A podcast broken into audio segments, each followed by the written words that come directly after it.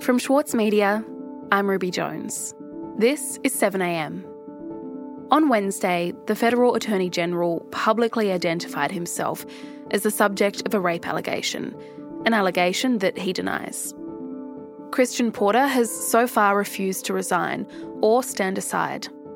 He's been supported by senior ministers, including the Treasurer Josh Frydenberg. Christian really spoke from the heart today and he gave his version of events. And uh, we do know that there's only one body that is authorised to deal with such serious matters, and that's the police. And the police have spoken and they've said that the case is closed. Yesterday, the Prime Minister also reiterated his support for Porter. There is not some other process. Um, there is not the mob process. There is not the uh, tribe has spoken process. That's not how we run the rule of law in Australia. We run the rule of law based on police, on courts, on judicial systems, on rules of evidence, on presumption of innocence. Today, columnist for the Saturday paper, Paul Bongiorno, on how Scott Morrison fought alongside Christian Porter to keep the Attorney General in his job and what happens next.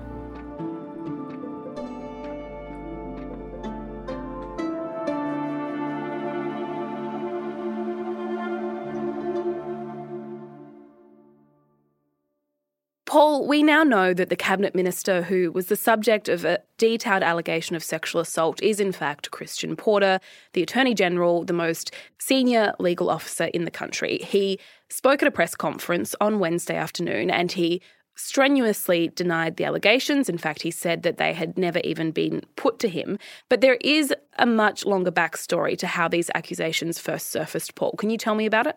Well, Ruby, the accusations relate to an alleged incident in January 1988 when Porter is accused of raping a 16 year old girl in Sydney. He was 17 at the time. Now, the woman who alleged the rape took place did take the matter to New South Wales Police in February of last year, uh, but they were unable to interview her and get a formal statement because she was in Adelaide and they couldn't cross into South Australia because of the COVID border closures. Then in June of that year, she took her own life. But the woman had prepared a detailed statement about what she says happened that night back in 88. As well as that statement, she also retained extensive diary entries, and there was a recorded conversation of her recounting her trauma. As well, there are declarations from a number of her friends. Now, some of these friends were actually interviewed by the ABC's Four Corners program for an episode that aired in November last year, looking at the culture of harassment in Parliament House. That episode made a number of allegations about Porter's sexist behaviour, but stopped short of accusing him of the sexual assault. Now, those contributions from the friends of the woman didn't make the final cut when the ABC's lawyers advised they could run foul of Australia's extremely restrictive defamation laws. Mm. So those allegations they they weren't aired in November last year on Four Corners, but they were published last week. Even though Christian Porter wasn't initially identified, it was an unnamed cabinet minister. So what was the catalyst for the publication last week? Well, the Friends were spurred on by the courage of former Liberal staffer Brittany Higgins to speak out about her alleged rape in the office of another minister by a work colleague. Uh, so they anonymously sent her statement and a dossier to a number of federal politicians, including the Prime Minister. Their motivation was to seek long denied justice for their friend. Now, once Morrison was alerted to the letter, uh, was after Cabinet of Wednesday of last week, he spoke to Porter. And when the Attorney General vigorously denied the rape allegation, uh, they developed a political strategy to respond to the situation. What, what, what had you heard, if not of substance? Only, only rumours of, of, of uh, an ABC investigative journalist um, uh, making some inquiries. That's all I'd heard. I didn't know the substance of it. Morrison of the press has said that he'd heard rumours last November, but dismissed them as rumours being checked out by an ABC investigative journalist who was making some inquiry, and he said he tended not to pay attention to rumours.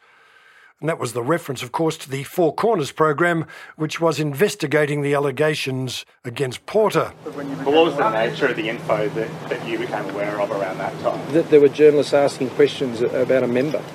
In relation to what we now know as this matter? I didn't know that was the matter, but.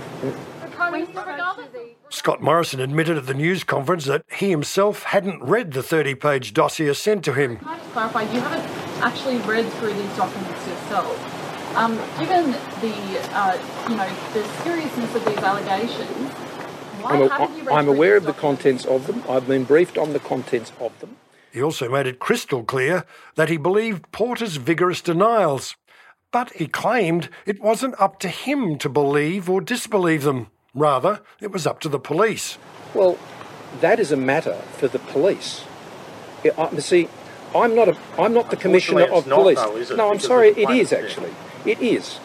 Allegations of criminal conduct should be dealt with by competent and authorised uh, agencies. And that- and- and- him. Anyhow, the police, Ruby, didn't do the job he led us all to believe they would.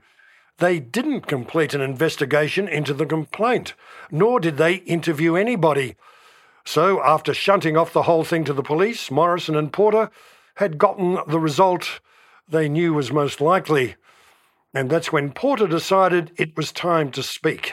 Right. And so, Paul, that takes us to Wednesday afternoon when Christian Porter held this press conference, publicly identifying himself as the person who had been accused and denying those allegations. Well, that's right, Ruby, and the things he said echoed Scott Morrison's words from two days earlier.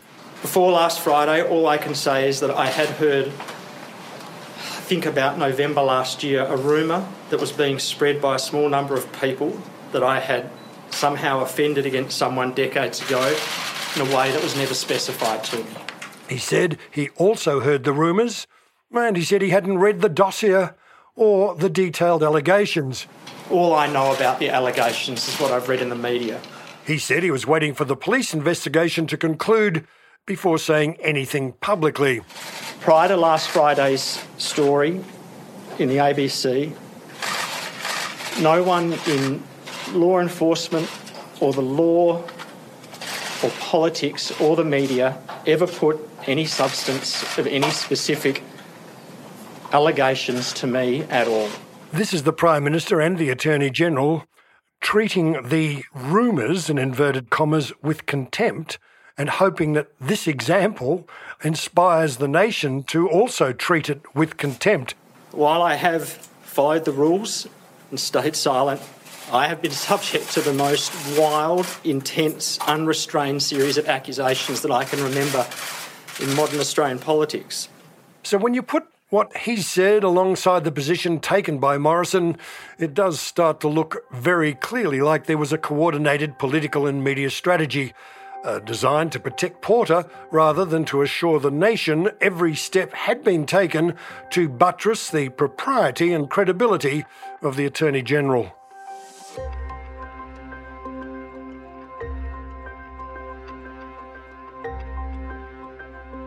We'll be back in a moment.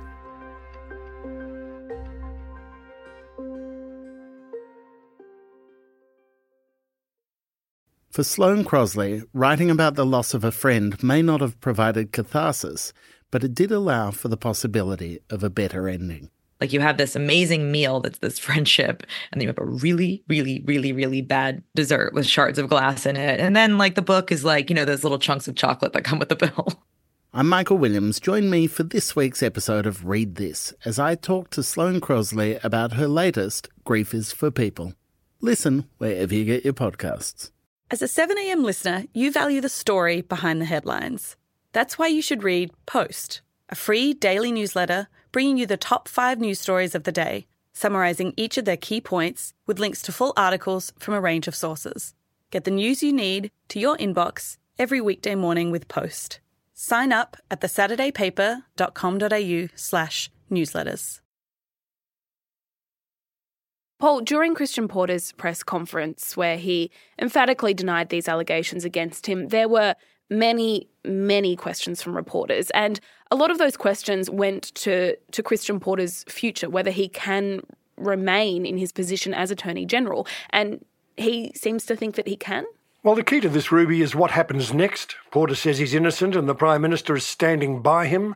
But a growing number of political and legal figures are saying that's not good enough until such time as the minister is able to present a comprehensive and compelling exculpation of himself it is just it's impossible for him to function in that cabinet. I mean are we seriously going to have malcolm turnbull told the abc it was frankly not good enough for the prime minister to say oh it's a matter for the police. The prime minister said yesterday that he said he is the prime minister. Well he is the prime minister. The prime minister cannot outsource his responsibility for composing his ministry to the police. He called for there to be an inquiry. And Pauline Wright, the former president of the Law Council of Australia and current president of the New South Wales Council of Civil Liberties, told RN's breakfast program that she also believed it was time for an inquiry. Independent investigations are routinely carried out within government departments and corporations and in the business world to to get to the bottom of allegations where improper conduct is alleged. Similarly, in professional organisations, if you're a lawyer, then and somebody makes a complaint about your conduct. Um, you know, an inquiry can be made into whether you're a fit and proper person to continue to hold your um, your role as a professional, and the same should be really expected here. But at his press conference on Wednesday, Christian Porter pushed back against any such inquiry. He said he'd be required to disprove something he insists simply didn't happen. What, what would I say in front of that inquiry? What would that inquiry ask me to do? To disprove something that didn't happen 33 years ago. And I, I, I honestly don't know what I would say to that. And on top of that, he's refusing to resign because he said if he did, then any person in Australia can lose their career, their job, their life's work based on nothing more than an accusation that appears in print. And he added there'd be no need for an Attorney General because there'd be no rule of law left in this country. Right. So Christian Porter is saying that he doesn't intend to stand down and he's also pushing back against any kind of independent inquiry into the allegations. Do you think that this is a position that can hold. I can't help but think that this would play out very differently in other organisations. If this happened in a business context or a sporting context, you do often see people who have been accused of something standing aside while allegations are independently investigated. And we're talking about the the Attorney General of the country here. So do you think that it is tenable for, for him to resist this? Ruby, it's not tenable. This is not merely malicious scuttlebutt. There are serious allegations against the Attorney General, the first law officer of the land, as you say, and the nation deserves more assurances. I, I think we saw at the National Press Club on Wednesday Grace Tame, the Australian of the Year, in a very emotional and heartfelt speech about the need for women to speak out and to be heard, I think this shows that we've reached a Me Too moment in Australian politics, and it's a moment that the men in Australia will ignore at their own peril. Mm. And Christian Porter's defence is basically, I didn't do it, and you should take my word for that. But do you think that that is compelling enough? Who who is he trying to persuade? Well, Porter's basically asking the nation to take him on trust. He says, I'm Christian Porter, I'm the Attorney General, I say it didn't happen, you've got to believe me. Mm. And so, where does all of this go from here, Paul? Because if Christian Porter does come back, it doesn't seem like these allegations and all of the, the intensity around them will just disappear. Well, that's exactly right. And really, it seems the only way to deal with the issue is to initiate a properly constituted inquiry led by an eminent, unbiased judicial figure who would be guided by the presumption of innocence in weighing up the evidence and claims put before them. And Ruby, I think not only would this be the right thing to do, but there's also evidence there's a political cost to the government if it doesn't act differently. There was a poll released this week that served as an ominous warning for the Morrison government. The poll by Essential Research picked up a double digit deterioration in a number of the Prime Minister's leadership attributes and approval of them. That deterioration, according to the pollster, has been wholly driven by perceptions of female voters. And the same poll found that two thirds of Australian voters think the government is more interested in protecting itself than women. And after the events of the last few weeks, particularly the last few days, could you really argue otherwise? Paul, thank you for your time today. Thank you, Ruby. Bye. If this episode has raised any issues for you, you can call 1 800 RESPECT on 1 800 737 732 or Lifeline on 13 11 14.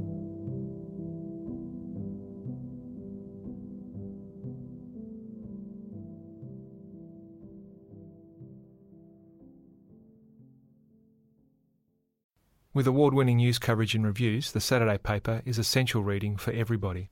For a limited time, subscribe to a year of our quality, independent journalism, and you'll receive the Saturday paper's stainless steel coffee cup, made in collaboration with Fresco, for free. Subscribe from just $2.10 a week. Simply visit thesaturdaypaper.com.au forward slash offer. The Saturday Paper. No hot takes.